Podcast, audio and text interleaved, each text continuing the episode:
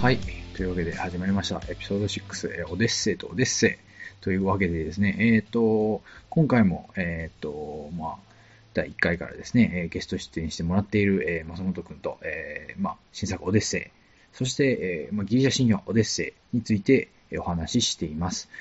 えっ、と、まあ、この二人の話がえー終わった後にですね、私がまた一人語りで、えっと、その、まあ、新作オデッセイについて、えーまあ、ネタバレ的な要素も含めつつ、えっと、まあ、さらに補足していきたいと思いますので、えーどうぞ、えー最後まで、えーよかったら聞いてください。では、えー本編の方どうぞ。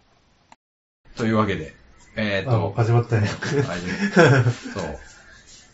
じゃあ今回は、はい。まあ、オデッセイね。はい。あの、マットデーモン主演のはい。話するっていうことで、えっ、と、まあ、予定としては、まあ、その新作オデッセイについて話しつつも、やっぱりその、そもそもオデュッセイヤっていうね、うん。ギリシャ神話があるわけで、うん。うんこれが結構、なんだろう、えぐいっていうか、映画より、普通の映画よりよっぽど映画的というかね、うん。なんかぶっ飛びすぎてて逆に面白いなって思ったのと、やっぱり、それが、いろんな映画の原型になってるっていう話、うんまあまあしつつ、えーっと、話していこうかなと思うんだけれども、えーっと、いや、まずオデッセイ、あの、新作の話はい。しますが、えーっと、ど、ど、どうでした？ど、ど、どうやった？どうでした？いや、でも面白かったね、やっぱ。うんすごい期待通りっていうか、あの、IMDB とか、ロッテントメイトーズの評価通りの映画やったのかなっていう。で、あとリドリー・スコットすげえなっていううん感じやったな。あいつどんだけいい映画作り続けんねんみたいな感じやったな。うんまだ元気やもんあな。なんかだって、エイリアン、ブレードランナーで未だに作ってんのな、あいつ。そう。やばいな。まだプロメテウスが続うくとかいうん。話いや、もうプロメテウスは正味いいけどな、あれ。あれ思んなかった、正直俺は。え、これエイリアンの映画やったんやって俺最後見て思ったからな、全然知らずに行ったら。それ、プロメテウス問題はあったよね、うんあんまり。えーで、なんだろうな、えーっと、まあ、CM とか見る限りだと、うん結構ヘビーな映画っていうかね、なんかなん70、か感動ものみたいな感じじゃなかった？そうそう壮大な SF みたいな感じだけど、結局、なんかこう、火星 DIY の話みたいな。うんなんか、一人でどうすんの？みたいな。うん一人暮らしの人の話みたいなで あそれなってるような。まあ、火星の人っていうのが一応現代やからな。だからマーシャンだもんね。う。うんんあれ火星人って訳しちゃったとうん変な話になるんだけど。で、なんでまあ、現現代と違って放題がオデッセイなのかっていう、ちょっとまあ、絡めつつうん話してると思うんだけども、うーんと、まあ、まずは、マットデーモン出てると。うんえーで、ジェシカ・チャステイン、えっ、と、あの、あのーえっ、と、火星探検隊のうん。そのリリーダーの女の人、あの、あの赤毛の女の人、まあ、あの人出てるって時点で、これインターステラーじゃねえのかって、ちょっと思ったよな。うんあのいや、まあ、あの、まあインターステラーでもマットデーモン出るって言われてなかったん確か初め。ずっとそういや伏せられて伏せられてて、て、どれも映画で見てたら、あれ？なんか、マットデーモンいるけどみたいな。あれ？これ出てるんやみたいになったからうんそう、な。そう一人ぼっちの人ねってういう。ん。そう、それ絡めつつっていう感じだったけど、まあ、インターステラーは結構、ちょ、ド直球の、なんか、SF ものっていうか壮大なスペクタル、うんスペクタクルみたいな感じだったけど、オデッセイは結構ね、なんかこう楽しくやってるっていうね。絶望的な状況やけど、そう。なんか雰囲気はすごいポジティブでなんそか楽しい感じの 映画やったな。そうそうあんまりなんかこう、おあんまり抱えてないっていうかね、うんなんか、じゃがいもを育てないといけないから、みたいな。うん。でもあの水作ろうとして爆発したらおもろかったけど そなれはもう完全に笑わせるところやんな。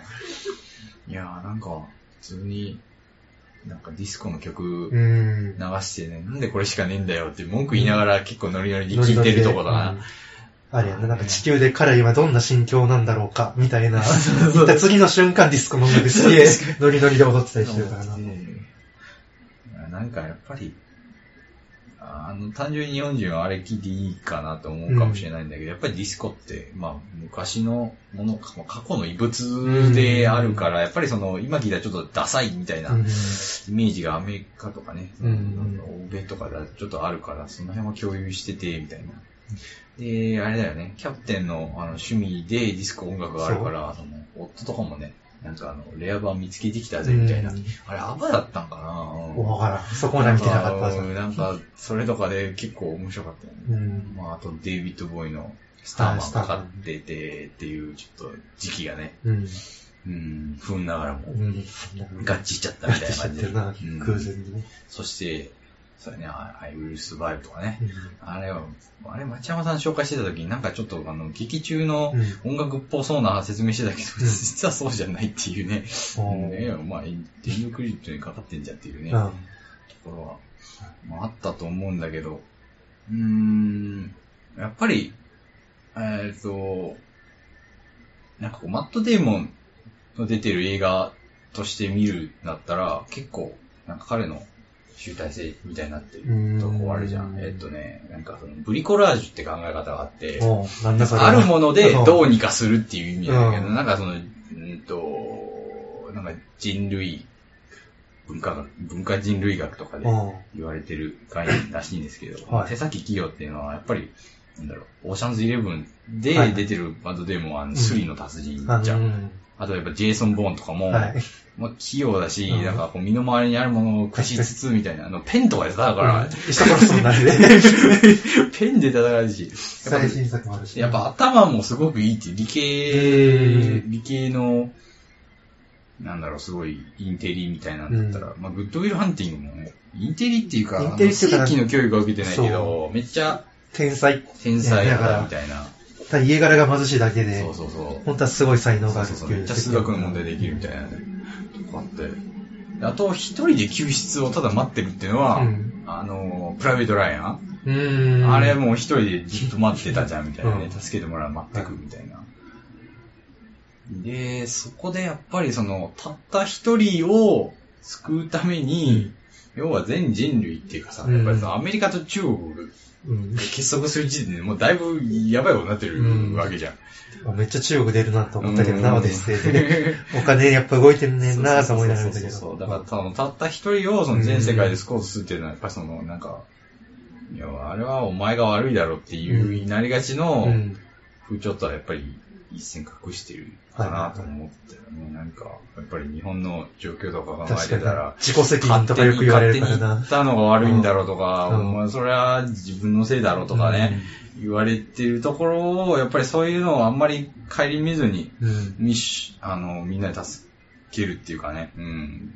あれは彼一人の問題じゃなくて人類全体の問題だっていうふうに考えてもすごいなんかこう、前向きで、はい。ね、前向きな感じだなと、まあ、思うわけなんですけど、おーなんだろう。まあ、オデッセイってその、玉結びとかで。紹介されてるのは、うん要はなかなか、あの、遠いところに行って、うんなかなか帰れないは人みたいな話になったじゃん。はいはい。でやってたな、町山さんの。だから、だからまあ、オデッセうん。イなんですよね。あだって2年ちょっとぐらい帰れんかったんやっけ？もっとうか。ーんと、いや、っていうか、あの、まあ、結末に触れずに本話するとすると、なると、やっぱりその、えー次の船が来るまで4年とか言ってたじゃん。うんだからまあ、そのくらいのスパン、あまあ、まあ少なくとも想定されてたっていうことなんだけど、で、えっ、と、あの、ギリシャ神話の方ね、うん。僕もあんまり、まあそこまでめちゃくちゃ詳しいわけじゃないんだけども、うん。一応そのなんかこう、岩波とかで、あなんか出てるので、一応そのチェックとかして、さすがですわ、ちゃんと現象に当たるっていう、現象に当たっても、現象に当たっても結局なんかネットの要約とかに頼ってしまうところあるんだけども、やっぱりなんかこう壮大な、てか、あの、アメリカ人とかやったら普通にあの、授業やるんですよ。あ全部は読まないけどあ、そうなんや。一部だけ読んで、まああとは映画で埋めてみたいな。だから一応、なんだろう、西洋的な教養の中ではすごい組み込まれていっていて、そうなんだだからやっぱそれを、うん。知ってると知ってないとではだいぶそういうなんかね、アメリカ映画、まあ、まあリドリー・スコットイギリス人だけど、うん。そういう、まあ、海外の映画見るにしても、やっぱり全然、なんかこう、理解が違うというか、はいあれはここからなんだなっていうのがすごいわかるので、今回ちょっとそのせなるほど。ちょっと話、ちょっとね、知ったいんですけど、まあ、まあ、面白おかしくやりたいっていうか、うん。あの、かなりぶっ飛んでる話だから、そんな真面目に話しても仕方ないんだけど、うん。まあ、まず、オデュッセイっていうのは、あの、要は、あれは、ちょっと続編なんですね。イイリアドっていう、イリア、あイリアドっていうの。イリアドかなあでも高校の時はホメロス、イリアス、オデュッセイアで覚えうんそうそうそ覚えなさいって言われた。う。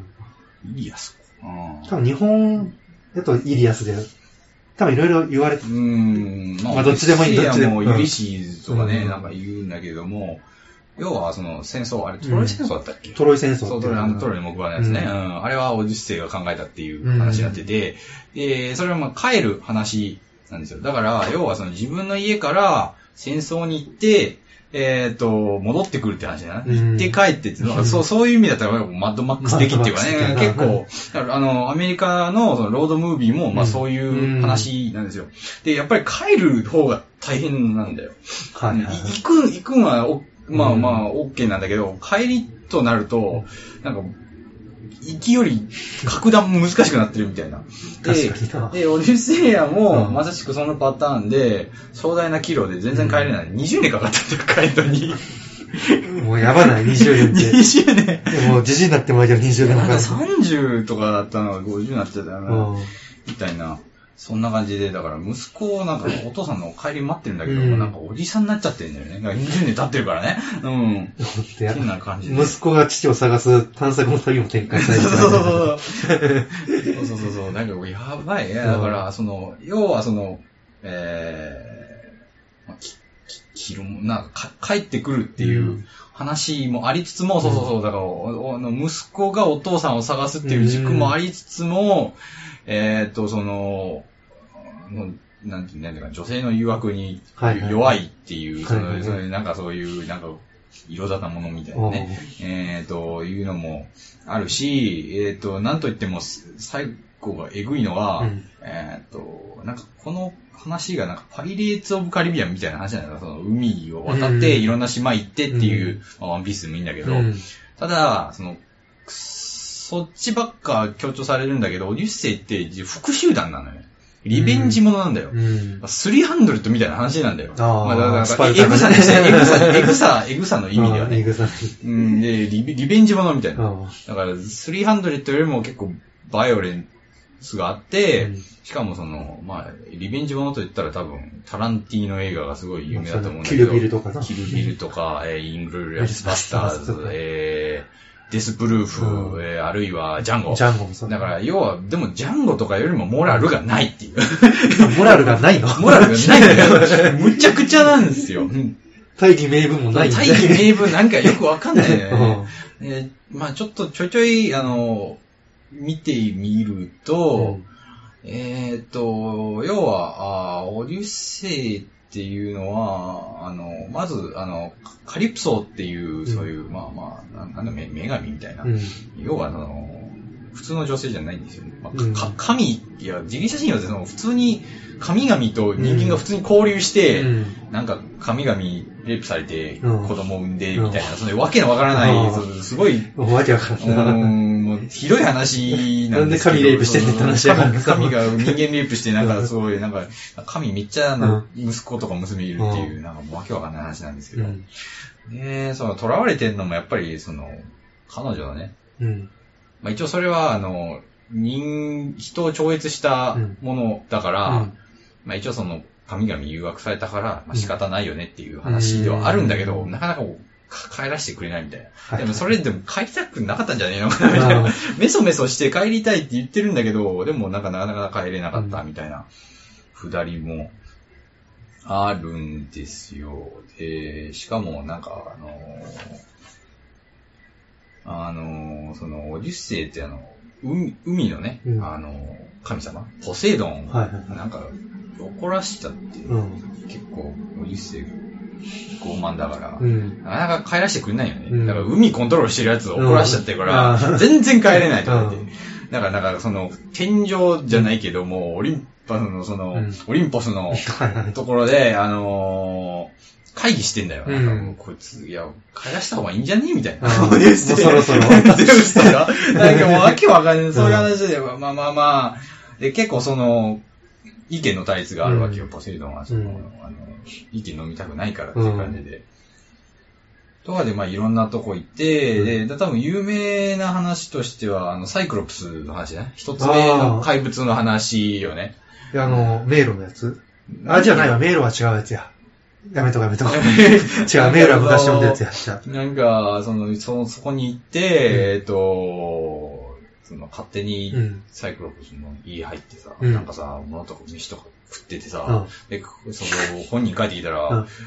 いやな、なんで、なんで艦隊ってか、その、うん。ウェルカムしてくれないんだよ、みたいな感じで、で、まあ、サイクロプスは、うん。あの、オディッセイの手下何か食べるわけよ。おお前は最後にしといてやるよ、みたいな、うん。わけのわからない話だって、うん。で、その間に、えっ、と、酔わせて、うん。サイクロプスを、うん。で、目つくっていう、あしかも自分の名前を、えー、ノーマンって言ってて、ノーマン。うん N-O-M-A ねう。んだから、ノーバディみたいなあ。感じ。うん。えー、誰でもないっていう。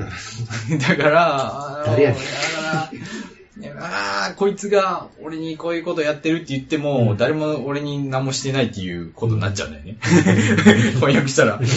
でも、最後のギリギリのとこで、俺の名前はオデュッセイだってなっちゃったからうん、呪われるようになってなかなか帰れなくなるっていう。なんかもう、なんかばバカなのオデュッセイバカ、バカ、あの、めちゃくちゃ強いんだけども、なんか、ば、バカですよね。うんやっぱりその、高飛車というかね、うん結構傲慢なところあるから、そこに結構足救われちゃってるとう。いうん話で、えっ、と、女性ネタで言うと、サイレーンっていう、うん。えー、セイレーネスとか、セイレーンとか言うのかな、はい。えーこれは、あの、もちろん、あの、英語のサイレンとか、うん。セレナーデとか言うよね。はいはいはい歌歌ってあげる。うんまあ、その辺の、まあ、語感っていうか、うん元、元になってる。語源か。語源になってるんですけれども、でその、セイレーンの歌を聴いてしまったら、うんあの、まあ、帰れなくなるというか、うんそこに引き寄せられて、うんあの、殺されるという、うん話になってて、ね。で、一応その、オディッセイはアドバイス受けてて、うんあの、あれは魔性の声だから、うんすごい美しい声なんですよ。で、それは、聞いてもいいけれども、あの、マストかな？に、うんえっ、と、手下に自分を縛ってもらえと。うんで、自分が何を言っても、この縄をほどくなと。はいはいはい命令しとけと。で、うん手下は、その、耳栓さしとけ、みたいな。うん。なんかこれ、なんかすごいので耳塞いでね、なんか見てると。そうそうそうそう、ロローとかで、ね、ミツバチの巣を 構成する 蜜でなんか作ったローみたいなそうそうそう。取れねえじゃんって思うんだけど。で、まあ、やる、通過できるみたいなね。うん 自分は声聞きたいからって言って、そうそうそう。あ、あ、どいてくれ、あ、どいてくれって言ってね。だからそれ、お前も耳栓すればいいじゃんっていう話なのに、なんかなんね、かな。なんかねっていう話で、まあそう、でもそれがごたごたあっても、なんか全然帰れてないとう。ん。あのー、家族も、あのー、もう死んだものだと思ってた。うん思うわな、で、で、まあ家うん。帰るじゃん。なんとかね。はいはい。で、これで、ちゃんちゃんっていう話かと思いきや、だからオデュッセイってやっぱり機関物みたいな感じのイメージあるから、でも、これ上下と、例えばもう岩波文庫出てるんですけど、うん帰るまで上なんだよ。下が、下は、帰ってからの話なんだえ、よ。もうジョーで帰帰っちゃう そうそうそう 帰還してまう。帰還してんだけど、あの、その、いない味に、うんあの、奥さうん。ん、オデュッセイの奥さんうの、ん。ペネロペうん。のところうに、ん。求婚者がめっちゃいるんですよ。遺産目当てで。はいはい。で、俺と結婚して、俺らと結婚して、俺と結婚してくる、俺と結婚して、うんみんな言って、その間に、まあなんか、籠城じゃないけれども、その、もう、食い荒らしてるわけよね。うんその、ずっとそこに居座ってると。うん。で、まあ、オデュッセイ、あの、侵入するんですけど、はいあの、物乞いのふりして入るね。うん。最初は自分の息子にもうん。正体バレなくて、うん。なんか、あの、召使いのおばあさんみたいな人に、うん。あの、自分の足の傷を見られて、あの、わかるんですけど、奥さんとか息子とかにはまだ分かって、バレてないみたういなん。感じで、だからどうやって復讐しようかっていうのを延々と考えてるっていう、その、これ本、本300ページぐらいあるのに、なかなかそこまでいかないみたいなところで、でも、えぐいですよ、そっからね。で、あの、ど、どうえぐいのかというと、まあ、例えばその、決闘とかして、まあ、殺すとか、うん。ああまあまあ、いろいろ、えっ、と、あるんだけれども、なんか、あの斧、はい。あの私と結婚できるものは、えーベネロフィーと結婚できるものは、その、斧を12本かな、うん立てて、その子の穴が開いてるじゃん、斧のとこね。はいはいはいそれ通せたら結婚してあげようみたいな話やって、これ実はオデッセイのね、映画の前にね、うん。なんか制作会社みたいな、こう、ちょっとショートああ、あったあった。あるやん。あったあったあった。あったよねい。や、売ってた。あれ、矢売ってた。あれ、俺、オデッセイじゃねえのっていう、実はね、まあ、たまたまだと思うんだけれどうん、も売っ、てた、そういや。なってたりして初めて見たわ、こんなんと思いながら。そうそうそう、とかなってて、で、まあ、要は、オデッセイしかできないわけね。まあ、シンデレラのあの話じゃないけど、うん普通の話じゃないけどね。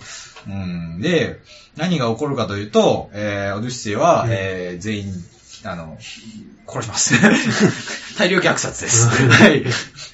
しかも、ひどいのが、その、あの、召使いっていうか、うん家政婦っていうか、はいあのいるじゃん、おあの女の人いっぱいね。お世話係みたいな人だうんその人も、あの、その、求婚者と、まあ、関係持ってたみたいな。うん関係ないのに、そいつらも殺すんだよ。関係持ってたから。しかも、うんしかもその、求婚者をバラバラに殺しまくって、うんその死体とかを始末させて、うんで、家政婦を殺すっていう。あ でも、かん、あの、死体処理させた後に、その処理させた家政婦を殺したってこと？そう。やばいな。やばい。やばい。やばいな。や最高、最高やろ、こいつ。うん 完全に最高。最高やろ、です。完全に最高で。いやもうそれだったらさ、うんもう、なんか終わんないじゃん。うんっていうか、なんかあの、エンディングの途中で、冥府、だからあの、アンダーワールドみたいな、うんその、死者の死者の世界みたいな。世界のところに行って、うなんかその、し死んだ人たちが、もうなんか、こうこうこういう理由で来たんですよ、みたいになって、で、要はその、求婚者40人行ったうん親戚がその話を聞くわけね。だからそいつらも復讐やってくるんだよ。ゾロゾロゾロって。もう負の連鎖やん。うん。で、やばい、これはうん。やばいってなった時に、うんあのー、アテナ、あのーはいはいはい女神ね、女神。うんが来て、いうん。や、ちょっと、ちょっと、や、やめようや、みたいうん。な。ちょ、ちょっともうなしで、みたいうんな。あ、はい、みたいな。で、終わっちゃうっていう。ちゃんと、なしになるんや。アテナが仲介して。ああ、もうこれ、まさに、あの、機械仕掛けの神ですよね。うんそれで、あの、けなっ着という、うんななんじゃこりゃっていう話になってて、で、なんか、よかったねって話で、いや、もうこれなんか、女性、ひどい目に遭わされてるなっていうか、うん。だって、オデッセイ自身は、うんいろんな、その、え、あの、絶世の女神というか、うんと、まあ、関係持ってるわけですよ。でそれは Z されてるのに、なるほど。全然自分と関係ないのよ。奥さんじゃないんだよ。うん。家政婦さんとかが、どっかし知らんやつと関係持ってたからって、うんダブル殺しですんだよ。うんもうむちゃくちゃじゃあ、なんかそのね、だだからジャンゴよりもモラルがないんですよ。復讐する理由がそんなないっていうか、自分は浮気うんずっとしてたわけよ。20, 20年ね。はいはいはい。だってその20年って言うけど、その大半は、その、あの、カリプソの島でうじうじいたことがほとんどだよ。そう。なんか、そうそうそう。いやー、っまていう、あモラルはないな。そう、モラルないんですよ。嫉妬心かなんかようわからんけど、すごい、すごいひどいひどいやつがあるって、っていう、まあ、話うん。なんですよ。で、えこれ、結構、だから、いろんな要素があるっていうのは多分この話聞いてもまあ分かったと思うんですけど、だからやっぱりいろんなあの物語うに形を変えて、こうね、使われてきてるっていう感じで、まあい一番分かりやすいのはあの、えっ、と、英語で言うアスペースオデッセイっていうのがあるんだけど、わかる？あ、えあ、スペースオデッセイでしょ？ああれ ?2001 年のうちのためじゃない？そうそうそうそう。あアスペースオデッシー、えー、2001かな？なんだけど、うん、そうそうそう。だから宇宙の旅っていうのは、その壮大な、まあ、岐路っていうか、うんその旅のことを、まあ、うんオデッセイって、まあ、普通に一般名詞的に言うんだけど、うんまさにそうなんですよ。スペースオデッシうん。ー。で、映画見たことある人ならわかると思うんですけど、なんか、生き死しかないよねっていう話じゃん。うん。でも、あの、町山さんのね、あの、映画評論とか、あのーはい映画の見方がわかる本とかで、うんまあ、検証されてる通り、まあ、あれはもうちょっとその、明確なエンディングがあるっていうかね。うん。うんと、まあちょっと話、あの、ちょっとまだ映画、このネタバレ聞きたくない人はちょっと1分くらい飛ばしてほしいんですけど、うん要はその、彼、あの、主人公は、あの、なんかこうタイムループみたいなところに入って、うんまあ宇宙人と会うわけじゃないですか。はい。で、えー、まあ、より工事の人類となって、うん。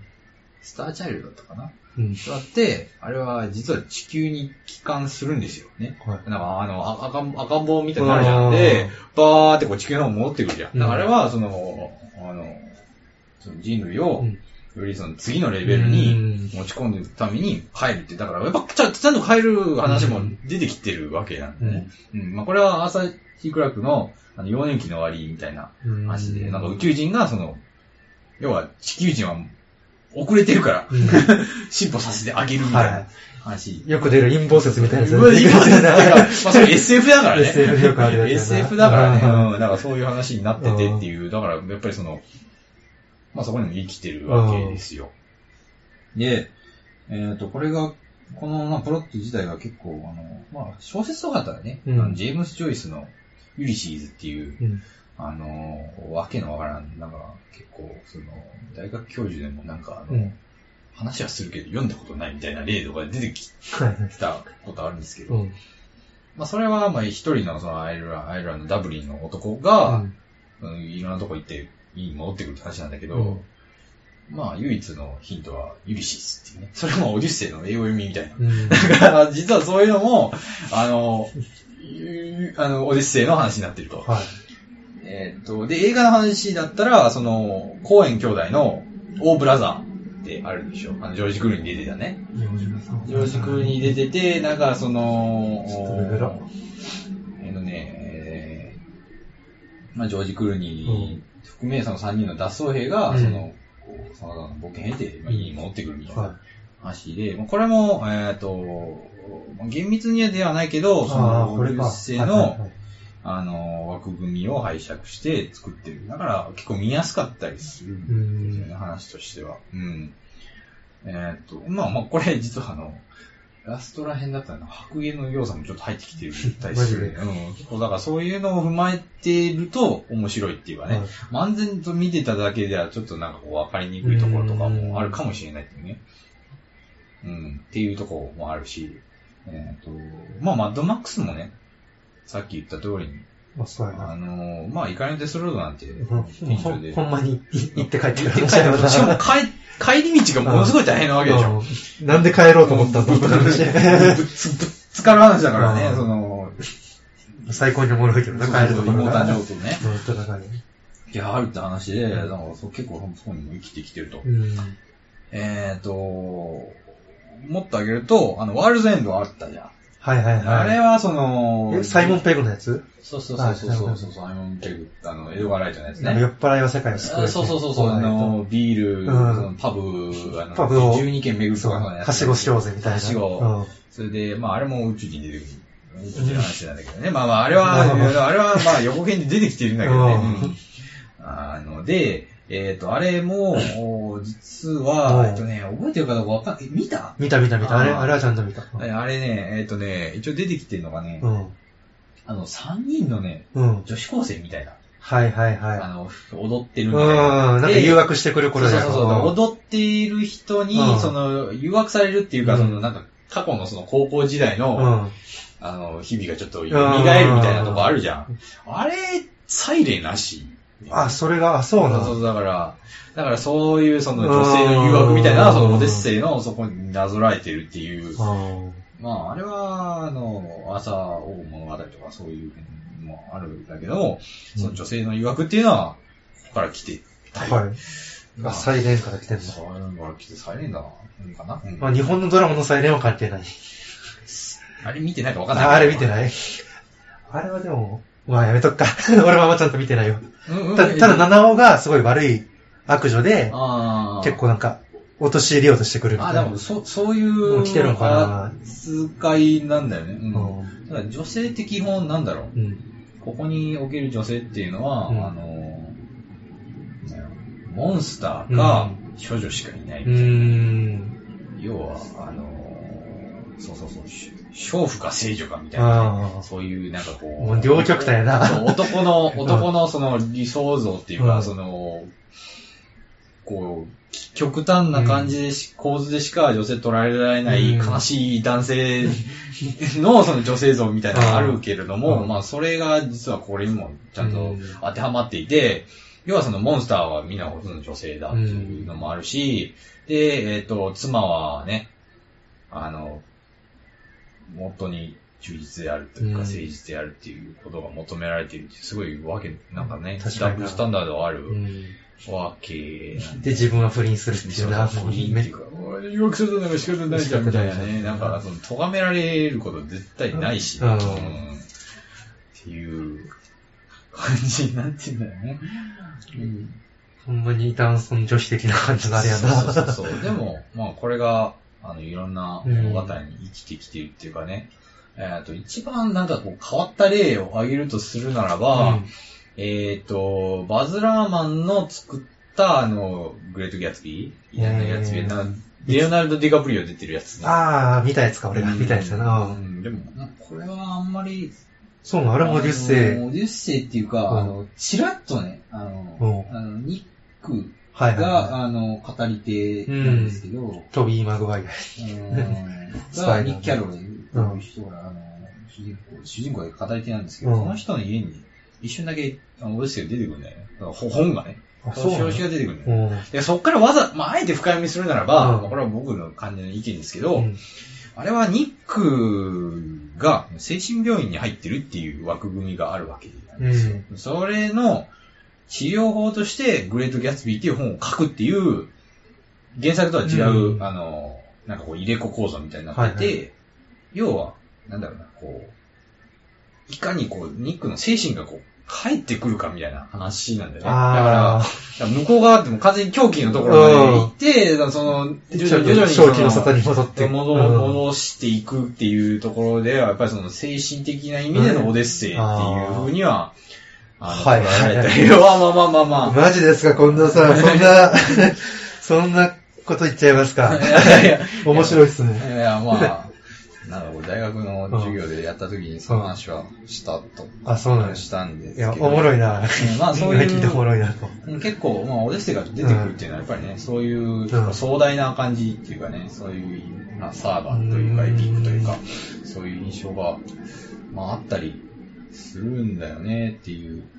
まあ、えーすげえな、オデッセイってやっぱそう思うとめっちゃいろんなところに来てきてんだ結構そう、面白いかなっていうのは思いましたね。だか、らにまあやっぱりその、まあ、映画ってどうやって見たらいいのかってわからないっていうのもあるかもしれないけども、えっ、と、まあそういう、なんかこう基盤となってるものをなんか一個知ってると、すごい面白いな。面白いな絶対シェイクスピアとかね、なんかよく言われるんですけど、俺もそこまでわかんないっていうか、俺全然わからへんな。うん全然いつも、なんかシェイクスピアのあれが元になってるんでって言われても、ちょっとめんどいなと思って。ちょっとだるいわと思いながら。そうなんだよな読まんからな、けど。そうそうそう。だってな、何やったかな多分あの、パルプフィクションも多分、あの、サミュエル・ジャクソンの話す言葉っていうのはなんかシェイクスピアのとこから出てきてるらしかったみたいな。なんか、え、そうなの？うん、サミュエル・ジャクソンもとかするなんかパルプフィク、あ、パルプフィクションじゃない、間違えた、あれや。あの、トゥルーロマンスや。あああ。あれはシェイクスピアから来てるって言ってどっかどっかの施設が。へえーと思いながら聞いたから。えー、予測ってですね。まああれは、あれはまあ、すごい面白い。う。うんん。10世か。高校の時すごい一瞬だけ教えてもらって終了やからな、大体。世界史とか。俺もなんか覚えてなくて、なんかうん映画、え、これ、あの、かなり映画的だって言ったじゃん。うん。一応映画になってるんまあ映画にもなってるやん、うん10世。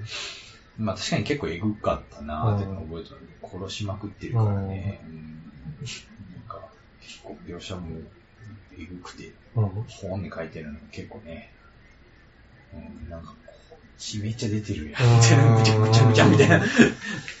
え、映画になってるやん、10世が。うん、でもなんかね、やっぱり神話、そういうのうをん。映画がしちゃうとどうしてもしょぼくなっしちゃう。ょぼくなるような。実会とかも多分見たらあんま思んないけど、多分。ああ。モーゼがなんかこうやってして、バーって海割れるみたいなな。うんそういうスペクタルが、スペクタクルが流行った時代だっけどね。うんああいうあの、10回の時代とかね。はい。なるほどな。いうん。や、ちゃんとやらなあかんな。いや、まあまあまあちゃんと読まなあかんな、やっぱ。いやいや、うん俺も、俺もオデッセイで聞いて、それはどういう意味なのかなっていう感じで、うんまあ、もうまあもちろん、もちろんその変えるのは、変えるのが行くより大変だっていう意味ではオデッセイっていう意味では、まあ、本作のオデッセイも、あの、まああとデモのオデッセイも、うまあ、オデッセイ的だっていうのは、まあ、間違ってはないとは思いましたよね。だってもう帰るのめっちゃトラブルだらけやん。そう、んトラブルだらけ。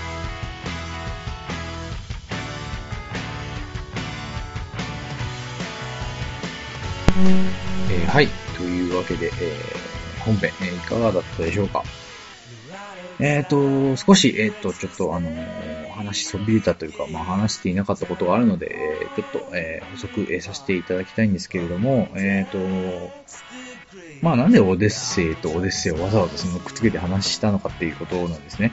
えっ、と、まあ、現代は、ジ・マーシャン、ザ・マーシャンということで、完全に、えっ、と、まあ、オデセイとは関係ないんですけれども、まあ、あえてくっつけるとするならばですね、やっぱりその宇宙を海に見立てて考えなきゃいけないなというのがありましてですね、えっ、と、まあ、後半のところで、えっ、と、マット・デーモンを扮する、えーマークがですね、えっ、と、まあ、火星というのは、まあ、法律的に言うと、まあ、海事法、だから海の上での、まあ、えっ、と、国際法みたいなのが、えっ、と、まあ、適用されるんだっていう話があったんですよね。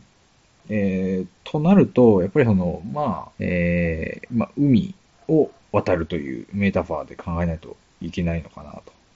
まあ、そういう意味では、えーまあ、はるばるですね、えーまあ、宇宙という大海原を、えー渡って、えーまあ、地球、えー自分の家に、まあ、帰還するという、まあ、お話として捉えることもできます。えーまあ、という考え方が、まあ、一つとしてできるだろうということなんですけれども、えっ、と、もう一つ、えー加えるとするならば、やはり、まあ、これは、えっ、と、まあ、アメリカ、えー NASA のですね、まあ、主人公だということで、やはり、まあ、アメリカ製、つまり、まあ、フロンティア精神を考えないといけないだろうということなんですね。まあ、フロンティア精神、つまり、まあ、開拓精神ですよね。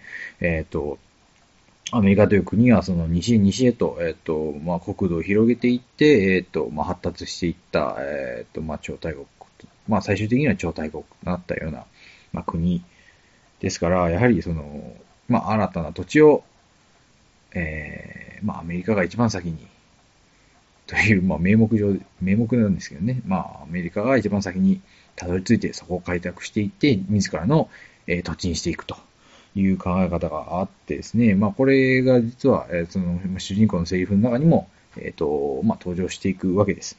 えっ、と、一つのくだりでですね、えー定義上、えそこに植物を、え自分の手で植えたとするならば、それは、えそこは、まあ、植民、自分の植民地となるんだという、えいうことがありましたね。